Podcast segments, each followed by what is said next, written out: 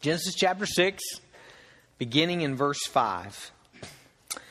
The Lord saw that the wickedness of man was great in the earth, and every intention of the thoughts of his heart was only evil continually. And the Lord was sorry that he had made man on the earth, and it grieved him to his heart. So the Lord said, I will blot out man whom I have created from the face of the land, man and animals and creeping things and birds of the heavens, for I am sorry that I have made them. But Noah found favor in the eyes of the Lord. These are the generations of Noah. Noah was a righteous man, blameless in his generation. Noah walked with God. And Noah had three sons, Shem, Ham, and Japheth. Now the earth was corrupt in God's sight, and the earth was filled with violence. And God saw the earth, and behold, it was corrupt, for all flesh had corrupted their way on the earth. And God said to Noah, I have determined to make an end of all flesh, for the earth is filled with violence through them. Behold, I will destroy them with the earth. Make yourself an ark of gopher wood. Make rooms in the ark and cover it inside and out with pitch. This is how you're to make it. The length of the ark, 300 cubits, in breadth, 50 cubits, and in height, 30 cubits. Make a roof for the ark and finish it to a cubit above, and set the door of the ark in its side. Make it with the lower, second, and third decks. For behold, I will bring a flood of waters upon the earth to destroy all flesh, in which is the breath of life under heaven. Everything that is on the earth shall die. But I will establish my covenant with you, and you shall come into the ark, you, your sons, your wife, your sons' wives with you, and every living thing of all flesh. You shall bring two of every sort into the ark to keep them alive with you. They shall be male and female of the birds according to their kinds, of the animals according to their kinds, of every creeping thing of the ground according to its kind. Two of every sort shall come in to you to keep them alive. Also take with you every sort of food that is eaten and store it up. It shall serve as food for you and for them. Verse 22 Noah did this, he did all that God commanded him. Father, we thank you for uh, your grace, God that even though we live in a world that is corrupt, God, that even though we are rebellious and we're, we're sinners, uh, we're fallen, God, you have, in your grace and favor, provided a way, a means of salvation, a means of rescue, a means of preservation. Father, thank you that you're that kind of God. Father, we don't deserve it and we haven't earned it, but God, you have given grace and we rejoice in your grace today. God, please help us to, to take the reality of judgment seriously. Help us to live in reverent fear and to be people of faith. Father, we ask it in Jesus' name. Amen. How many remember Y2K? Remember Y2K? Yeah people under 15 have no idea what that was, do they? You pro- probably not. I wouldn't know why you would know that really unless you, you read your history books. But Y2K was a pretty big deal 10 years ago. Uh, it was the, the, uh, uh, the, the bridging of the millennium, okay, from 1999 to 2000 was supposed to happen at midnight uh, on New Year's Eve. Uh, and, and what was thought maybe to happen was that like the whole world was going to come to an end. You know, uh, it was like all the computers were going to crash because there was this uh, this thing in them that they didn't do the dates wrong and they only put so much, you know, so many digits, and so they they didn't know it was going to happen. They didn't know, you know, when that turns over, then what's going to happen, and you know, there's all these scenarios about all the computers crashing and all the banking systems and all the, uh, all the missile launching systems and everything was going to go down, and we are going to re- return to this primal age of you know uh, going and hunting bison with sticks and spears and you know and, and so there's this all this this hubbub for about a year or so you know it was built up and there was actually a guy in our association that he he, he I mean he was sold out on this deal. He moved here from California got him like a, a, a ranch and and had goats and and cows and you know everything he needed to be like self-sustaining you know and I mean he kind of had me spooked as he was talking about it you know because we've got enough enough to live for about three days I think in our house you know uh, maybe it depends on if we cut the kids back on their eating but but you know but he's like got all this plan and this prepared, but it was this huge deal, okay? And so pretty much uh, the world was separated into two different groups. There were people that bought into this and said, you know what, man, this is going to happen. It's going to be, you know, catas- catastrophic. It's going to be horrible. And they began to prepare. This was a small group, by the way, you know, and they, they stockpiled food and sandbagged and AK-47s, you know, get ready to, to, to shoot the, the looters. And uh, I mean, it was just this, this, this, this small group of people who really bought into this and believed this. And then there's this whole other group of people, which probably you were included, that we thought, nah, nothing's really going to happen. I mean, they're talking it up and it's on the news, but it, it's going to be fine and nothing actually will happen. And, and you know the story, nothing did happen, right? New Year's Eve rolls around, uh, year 2000 came, no computers crashed that I know of anyway. Uh, nothing, nothing bad happened, no looters, no, no, nothing at all. Okay, it ended up to be no big deal. Okay, now there's a lot of people that are banking on that's what God's judgment's going to be like. Okay, just, just like they thought of Y2K, there's a lot of people that are banking on. You know what? God says this is going to be a big deal. God says that there's a coming judgment. God says that sin's going to be punished. God says that the wrath's going to come down. God says that Jesus is going to split the skies, and there's going to be this cataclysmic judgment where everybody's going to be divided into the sheep and the goats, and God's, you know, there's going to be a great white throne of judgment. But you know what? Probably nothing's really going to happen. Okay?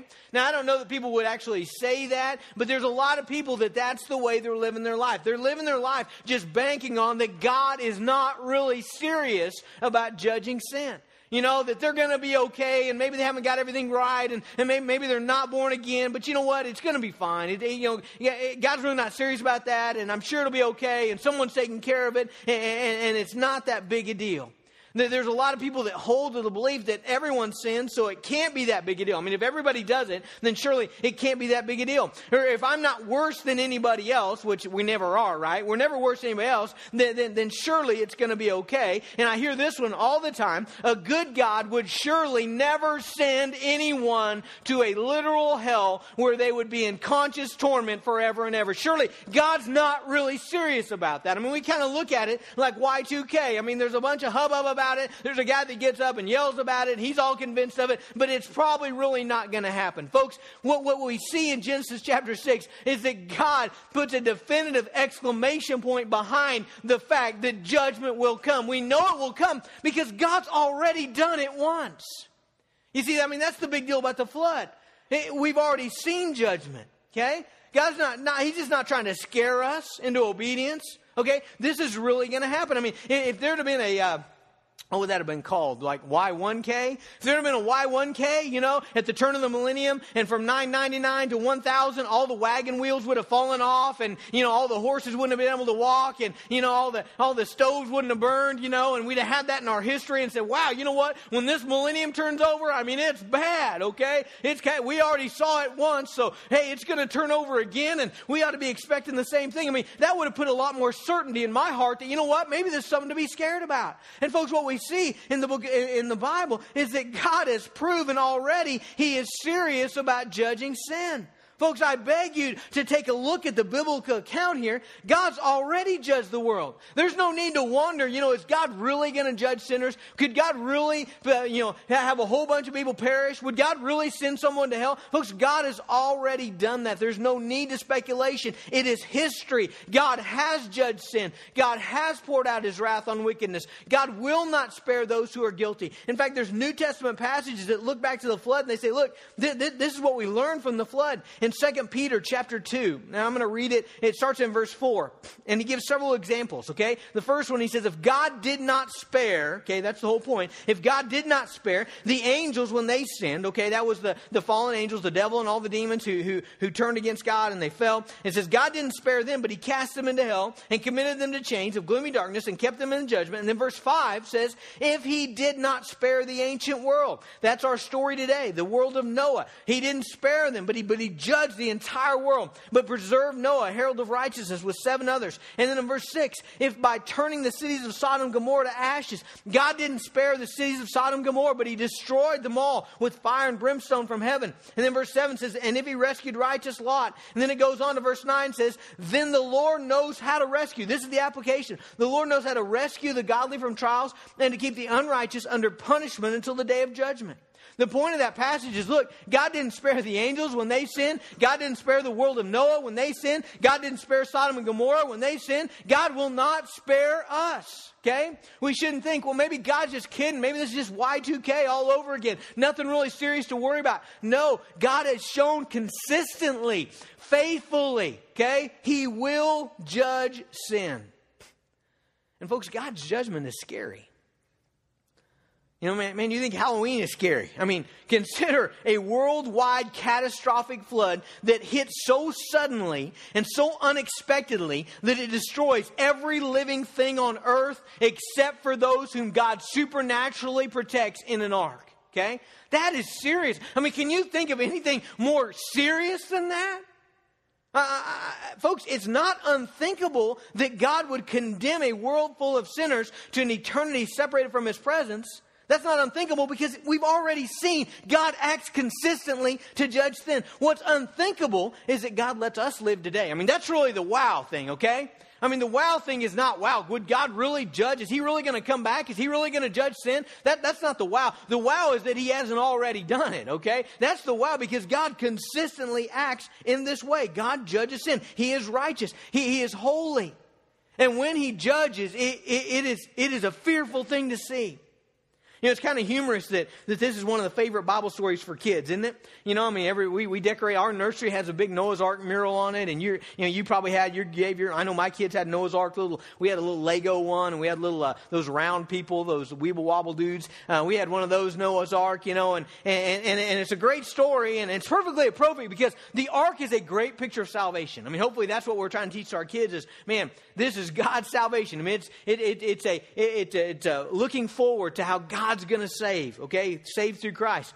But the problem is, is that most of the time we don't go ahead and fill in the blanks with our kids to say, you know what? This story is really about God being serious about sin. God being serious about gossiping and, and slander and violence and pride and hatefulness. And God's serious about that stuff.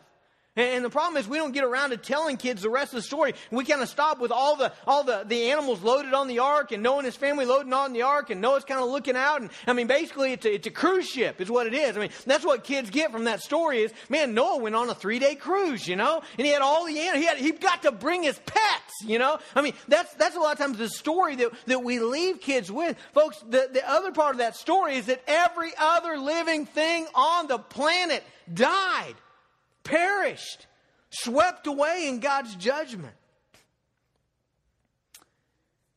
In Matthew 24, Jesus gets, uh, I think, gives us a little context. It's really interesting.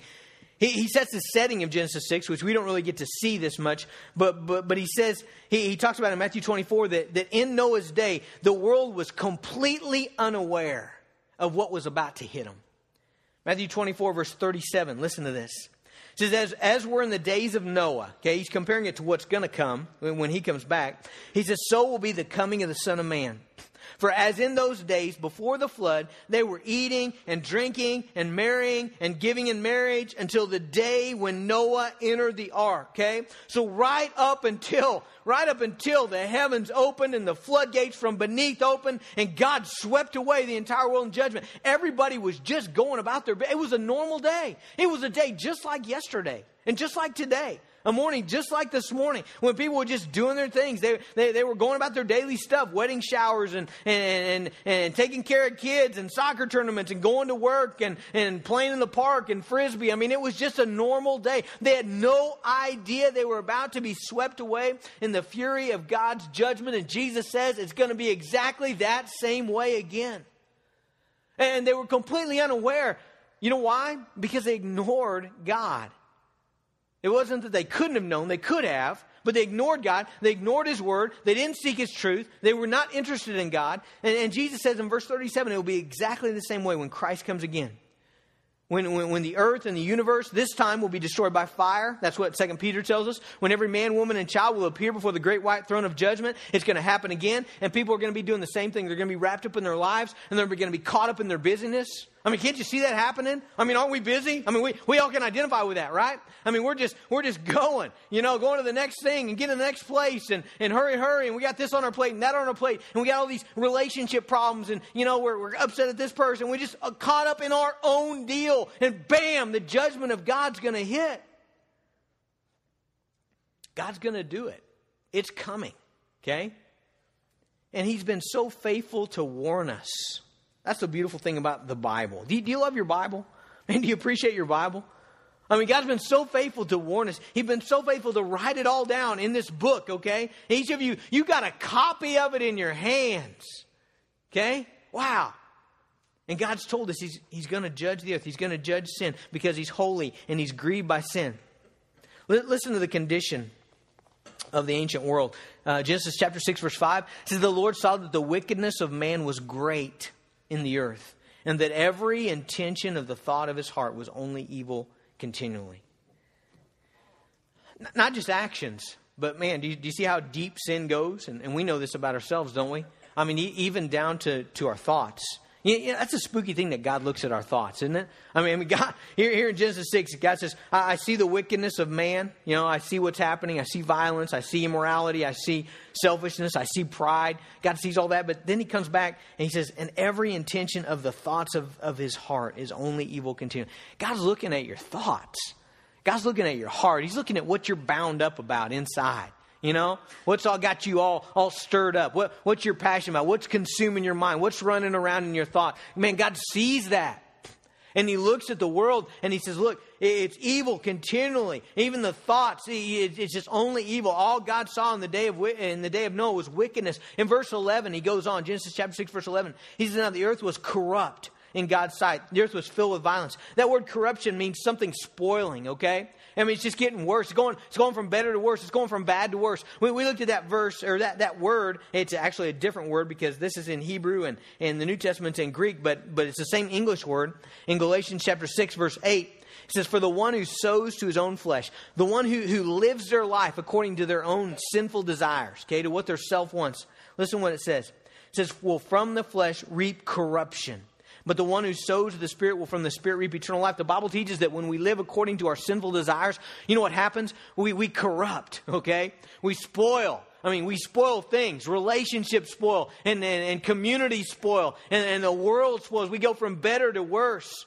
Verse 11 says, filled with violence. They're filled with slander and gossip and defrauding and neglecting and, and, and using and assaulting and raping and stealing and lying.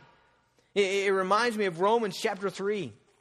In the book of Romans, chapter 3, Paul gives this, this picture of, of human nature. And he says in verse 10 No one is righteous, none is righteous, no, not one. No one understands, no one seeks for God. All have turned aside. Together they become useless, worthless. No one does good, not even one. Their throat is an open grave. They use their tongues to deceive. The venom of asp is on their lips, and their mouth is full of curses and bitterness. Their feet are swift to shed blood. Their paths are ruin and misery. Their way of peace they have not known. There's no fear before God in their eyes. And Paul is not talking about the days of Noah. He's talking talking about today. He's talking about his day.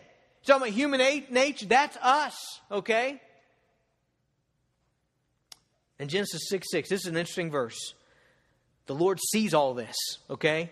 And verse 6 says, The Lord was sorry that he had made man on the earth, and it grieved him to his heart. Have you ever thought about God being. Got to be careful here so that we don't give God, I guess, human traits. God's not a man. But, but the Bible is clearly using human traits to, to communicate to us something about God. Have you ever thought about God being grieved over your sin?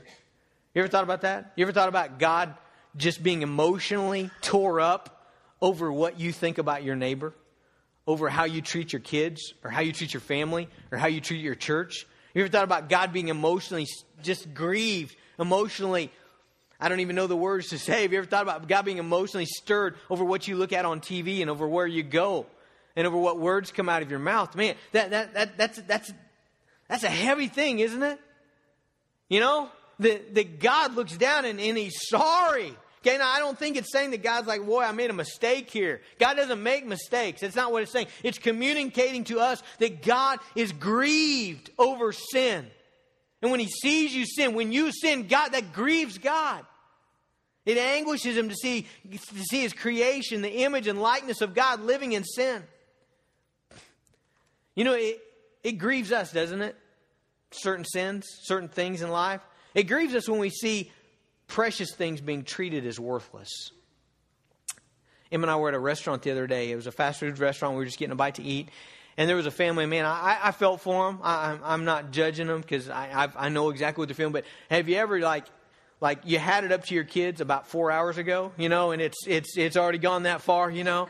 And and I could tell they're coming in. They're just they're they're they're all the way. I mean, it, they're maxed up. Emotional cup is spilling over, and and the family's just not in a good place. And they're trying to sit down and eat, and the kid is just not behaving. And the mom, they're both they're just about to lose it. They are losing it, you know.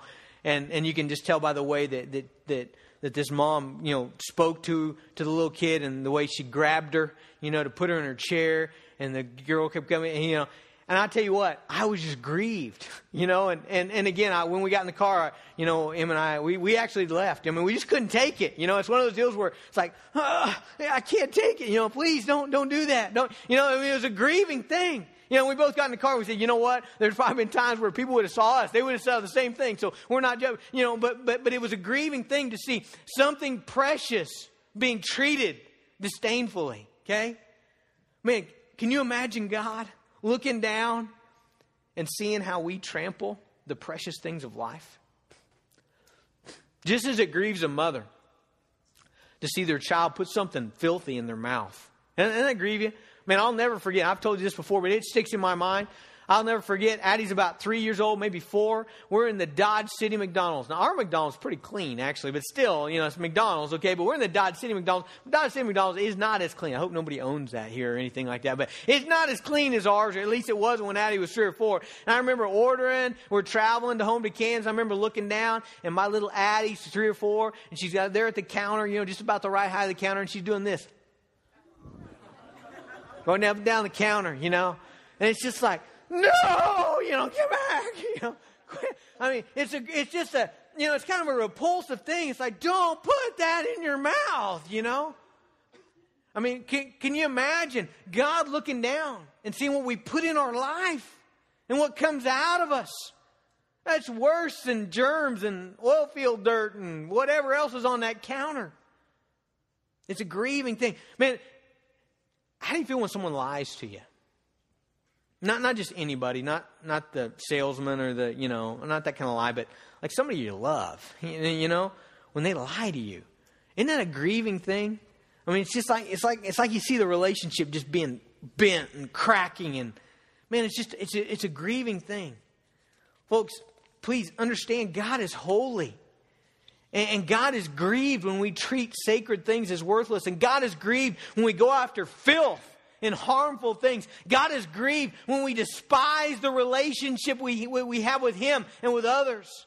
We treat Him as contempt. God is grieved over those things. And He still is today, not just in Noah's day, but Ephesians chapter 4, verse 30 says that we grieve, says, don't grieve the Holy Spirit.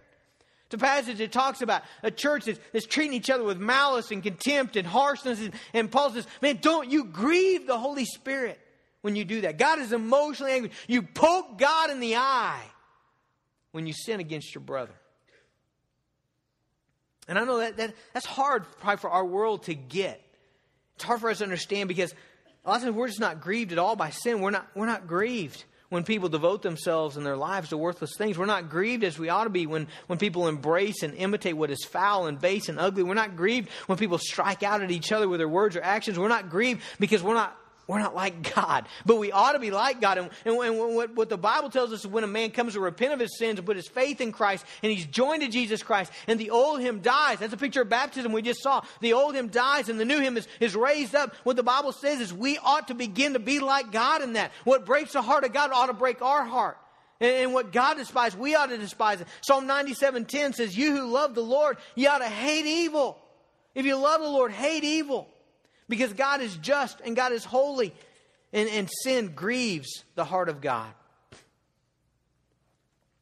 And so here we have in Genesis chapter 6, man, the, the earth's not even very old, creation is not even very old, and already it's completely spoiled, it's corrupt, it's rotten, it's going from, from worse to worse. And God looks down upon it, and man, for, for a moment, it almost seems like this deal's over, you know?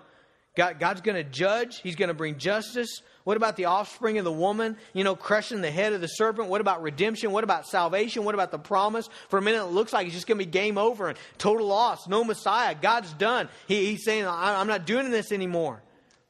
But, but then, then a guy named Noah, okay? Now, now we got to be careful here. This, this is delicate. We got to be careful because our tendency is to look at the character of Noah and say, Whew, okay, wow. Look, verse 9 says, these are the generations of Noah. Noah's a righteous man, blameless in his generation. Noah walked with God. And our tendency is to be like, wow, okay, wow. Finally, you know, we thought the whole thing was done. God was going to scrap it all. You know, no Messiah, no Christ, no salvation, no redemption. But hey, here's one guy that's got it right. I mean, he's blameless in his generation. He's a righteous guy. Okay, it even says he walks with God. Walk means your daily practical life. So this is a guy who, who, who daily practically lives in harmony with God. And we could almost just say, wow, thank goodness for Noah. Thank goodness that Noah got it right. You know, everybody else got it wrong because if Noah wouldn't got it right, you know, God just God just destroyed it all. But I think we miss something if we miss verse 8, okay? Before it talks about Noah's character, here's what verse 8 says But Noah found favor in the eyes of, of the Lord.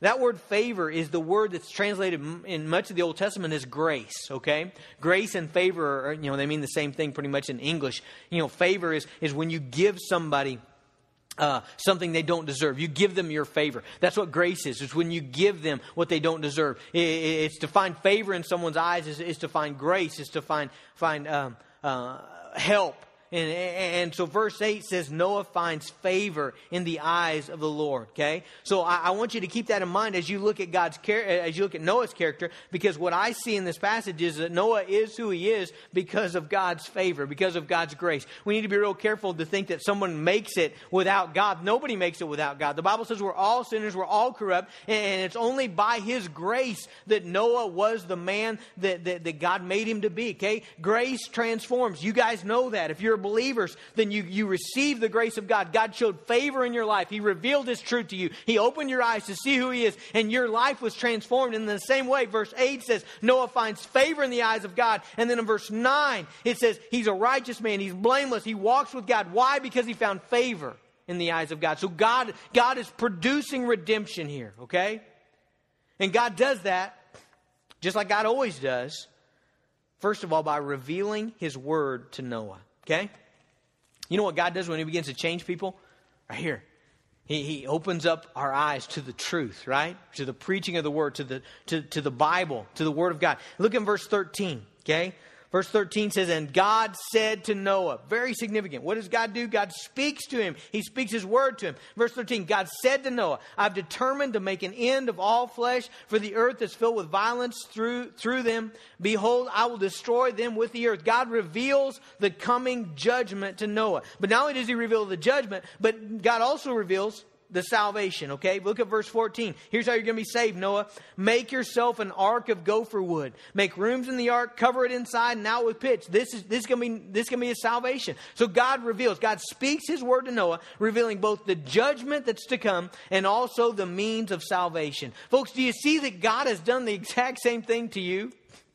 God has revealed to you. If you have one of these in your hand, if you don't, we'll put one in your hand. But it's a Bible, it's God's Word. And in this, it clearly tells us there's going to be judgment for sin. In this book, it tells us, Luke 13, 3, unless you repent, you will all likewise perish. In this book, it tells us we're all sinners. Romans 3, 23, for all have sinned and fall short of the glory of God. We know that judgment is coming. In this book, it tells us Jesus Christ is coming back. He's going to split the skies. He's, he's going to separate the world into the sheep and the goats into his followers and those who are not his followers. And there's going to be a judgment in which those who are not the followers of Christ will be cast into an eternal hell forever and ever. The Bible has clearly spoken to us. God spoke to Noah. He revealed his judgment. God has spoken to you as well and revealed his judgment. But not only has God revealed his judgment, God has also revealed the plan of salvation. For Noah's day, it was an ark, okay? You had to be in the ark. For our day, it's Christ. You, you must be in Christ unless you're in Christ, you'll perish. If you are not in the ark, you perished in Noah's day. If you're not in Christ, you per- you'll perish today. Notice in, in, okay? Not around. Please, please don't be a person who thinks, you know, I'm going to grab the rudder, you know, and if this thing's really true, I'll be close enough, you know. I won't look stupid. I won't, but I'm going to stay close, and when the rain comes, I'm going to rush the rush the yard, grab onto the rudder, and hold on. Okay, it's not enough to be around the church, not enough to be around Christ. It's not enough to be to be close in the proximity, associated with the people of God. That's the whole message of Hebrews. Is there people who are associated with the church, associated with Christ, but they're not in Christ? But listen, it's not enough for God to graciously reveal His truth. Okay, because you know what? I, here's what I believe. I, I believe there were lots of people in Noah's day who heard the message of judgment and the message of salvation by an ark. And, and the reason I believe that is because in 2 Peter, I think it's 2 Peter, 2 Peter 2 5, listen what it says. We already read this once. If he did not spare the ancient world, but preserved Noah. And then notice how, how Peter describes Noah. This is what it says a herald of righteousness. You see that? Now, what, what's a herald? A herald is someone who proclaims something, right? And so it describes Noah as a herald of righteousness, a preacher of righteousness. Here's, here's what I believe I believe Noah was preaching for 120 years while the ark was being built. Okay? And, and you know, you got to believe what a sermon illustration, huh? you know? I mean, in a day with no, no boats and, you know, nobody going to sea and there's no ocean around and, you know, you're, you're building this aircraft carrier in your backyard. That's got to be a conversation piece, doesn't it? And, so, what I believe is there were other people who heard the word that Noah heard. But listen, here's the difference they didn't believe it. Okay? They didn't believe it. Noah believed, okay? By faith, Noah built the ark. By faith, Noah got in the ark. In Hebrews chapter 11, Noah is mentioned as in, in, the hall of faith. And in verse 7, listen what it says. It says, by faith, okay? You hear that? You hear that? The, the, the Bible's telling us what was going on in Noah's heart, okay? By faith, by faith, verse 7 says, Noah, being warned by God, there's the word of God, okay? By faith, Noah being warned by God, he got the word of God concerning events yet unseen in reverent fear, constructed an ark for the saving of his household. By this he condemned the world and became an heir of righteousness that comes by faith. Okay? Noah received the word. And notice what the word notice what Hebrews 11, 7 says. Events as yet unseen. You see, that's what faith is. Faith is grabbing on to the Word of God, even if we don't have this tangible evidence around us. Noah believed events yet unseen, okay? There was no weather channel showing the hurricane coming, all right? There was no weather channel showing, you know, wow, there's going to be a cataclysmic, the perfect storm is coming. There's no seismic readings detecting some, some monstrous tsunami, so, some, some cataclysmic events. There was none of that. Remember, Matthew 24 said people were going about their day like it was an absolute normal day, nothing unusual. No, nothing out of the ordinary, doing whatever they do every day. No clouds, no rising rivers, no physical fi- signs that Noah could lean upon. You know what Noah had? Listen, what he had was one thing God's Word. God said this is what's going to happen. God said the only means of salvation is this. That's all Noah had was the Word of God, and Noah believed it. Okay? Noah, Noah based his giving of his entire life basically to build something that every other person on the planet said was useless. Noah did that. Why? Because he believed the Word of God. No, no, Noah was motivated to endure ridicule and misunderstanding by his community to be different from everybody else. Why did he do that? Because of the Word of God. Noah was spurred on to devote massive amounts of time. I can't imagine this time and energy and labor and resources and money to build this thing, okay? Why? Because the Word of God. What did Noah have? He had God's truth. And God's truth was enough. The Word was enough to motivate him to live his life radically different based upon what God had said. I think a great question for us to ask ourselves is Is this enough for you? You know, this says a lot of things, doesn't it? God's word to us. I mean, we've got more than Noah had.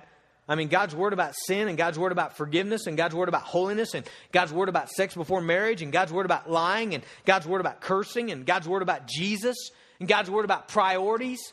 God's word about what's the what's the passion of your life? What's most important? What should you be giving yourself to?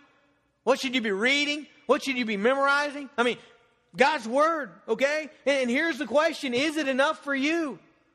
For Noah, it was. He didn't need, he didn't need the weather channel.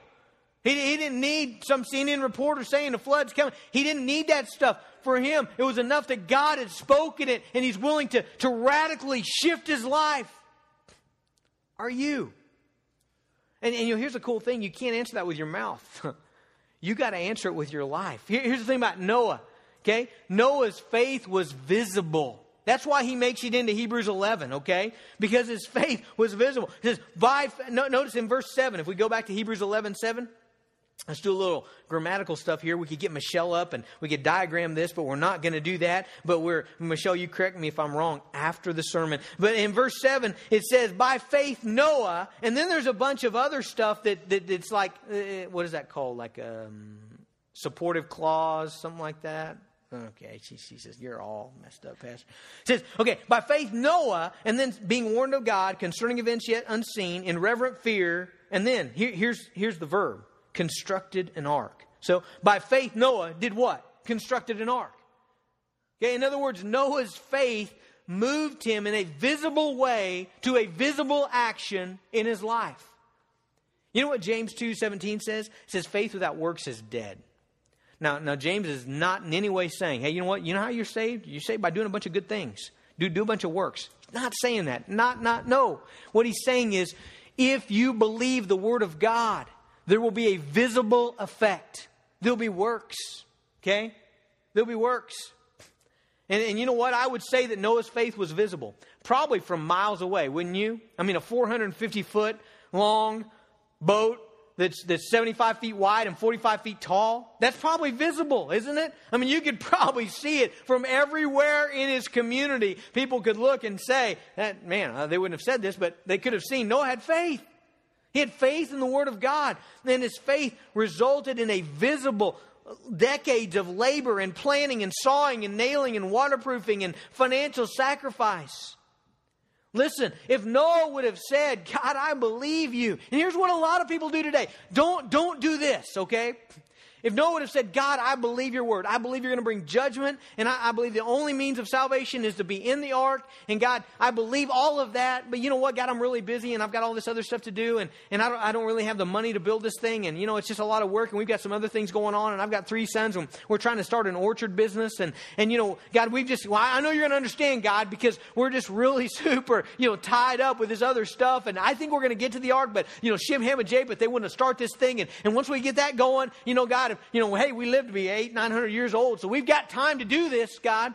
If Noah would have done anything else besides build an ark, you tell me, did he believe? If God tells him, judgment's coming, I'm going to destroy the earth, the only means of salvation is you, you building an ark. If Noah doesn't build it, does he believe? No, he doesn't. And so we got to ask ourselves if I don't respond, if my life is, is not about Jesus, if, there, if my heart is not changed, if my, if my faith has no visible effects, do I really believe? And I think the, the answer to that is no. I think it's no. Folks, if you believe God's truth, how will that affect your life in a visible way? If you believe the truth in Matthew 13, that the kingdom of heaven is like a treasure worth giving everything for, what's that going to do? Is there going to be anything visible that, that, that comes out in your life? There going to be works? I think there's going to be, right? If, if you believe the truth that God is working all things for good, how's that going to visibly manifest itself in your life? If you believe the truth that marriage is a picture of Christ in the church, what visible response is going to be in your life? If you believe the truth that the cross of Christ brings forgiveness and righteousness in Christ can be imputed to our account, how's that visibly going to look in your life? It's, it's going to look like something. Look back in Hebrews 11.